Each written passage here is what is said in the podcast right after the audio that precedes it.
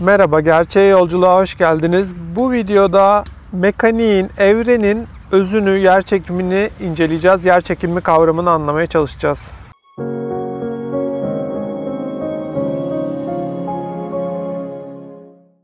Dediğimiz gibi yer çekimi artık evrenin, daha önce incelediğimiz o evrenin, mekaniğin, uzayın ve zamanın özüdür, idealliğidir.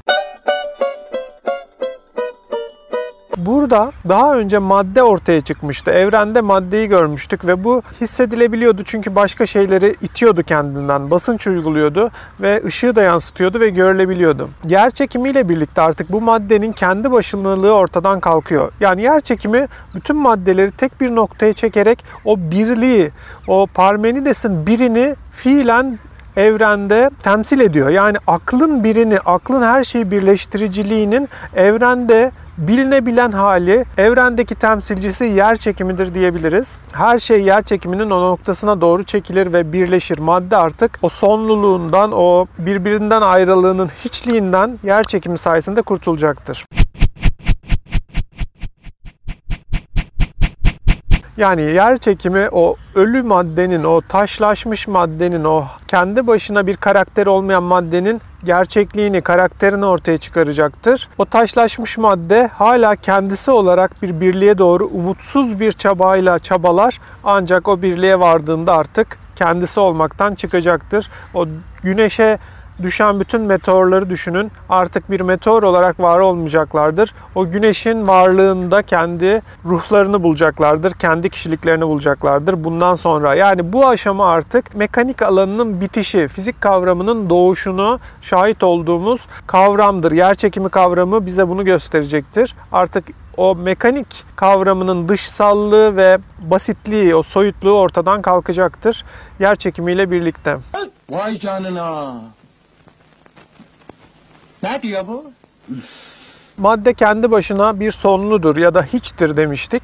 Madde hiçleşir, yer çekiminde hiçleşir ve o hiçleşmenin merkezi, dediğimiz gibi, yer çekiminin merkezidir.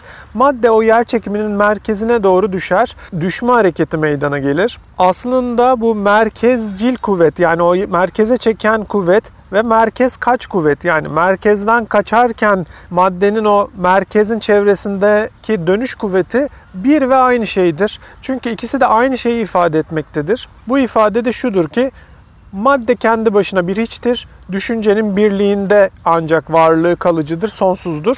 Çünkü kendi merkezi, yani o çekim merkezi, o kütle merkezi yer çekiminde görürüz ki kütlenin dışındadır.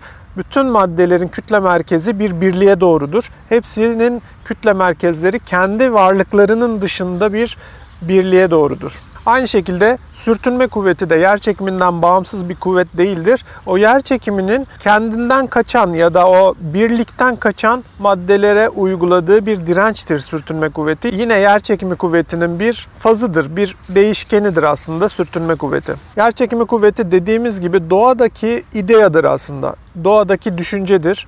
Doğadaki düşüncenin doğaya baskınlığının bir göstergesidir yer çekimi kavramı. Yer çekimi kanunları ya da yer çekiminin düşünsel hali kendini insanlığa Kepler yasalarında göstermiştir. Kepler kanunlarıyla insanlık artık doğanın üzerindeki egemen düşünceyi fark etmiştir, kavramıştır. Maddelerin, cisimlerin uzaklıklarının, küplerinin zamanlarının karesine oranı bize bu Kepler kanunlarının temel formülünü verecektir. Ve bu bize mekaniğin arkasındaki, evrendeki o aklı bu formülasyon bize gösterecektir. Daha sonra bunu, bu formülasyonu kullanarak popüler olan kişi aslında Kepler değil Newton olmuştur.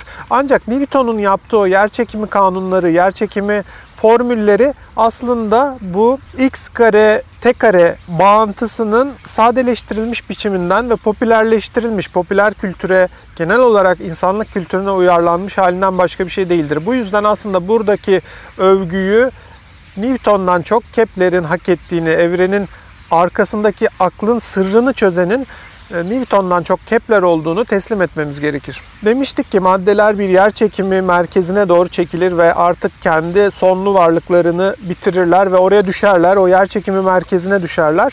Bu aşamadan sonra artık maddenin yeni bir varlık biçimi ortaya çıkacak. Yani maddenin artık mekanik varlığı, o hareketle, ağırlıkla, kütleyle, uzay ve zamanla olan ilişkili varlığı, soyut varlığı artık somut, görünen, kişilik kazanmış bir varlığa ulaşacaktır.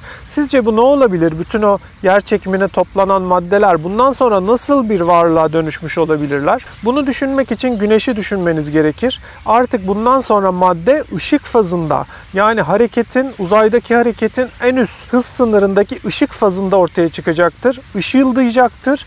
Evreni artık ışık dolduracaktır ve fizik kavramı karşımıza çıkacaktır. Mekanikten sonra fizik kavramı karşımıza çıkacaktır.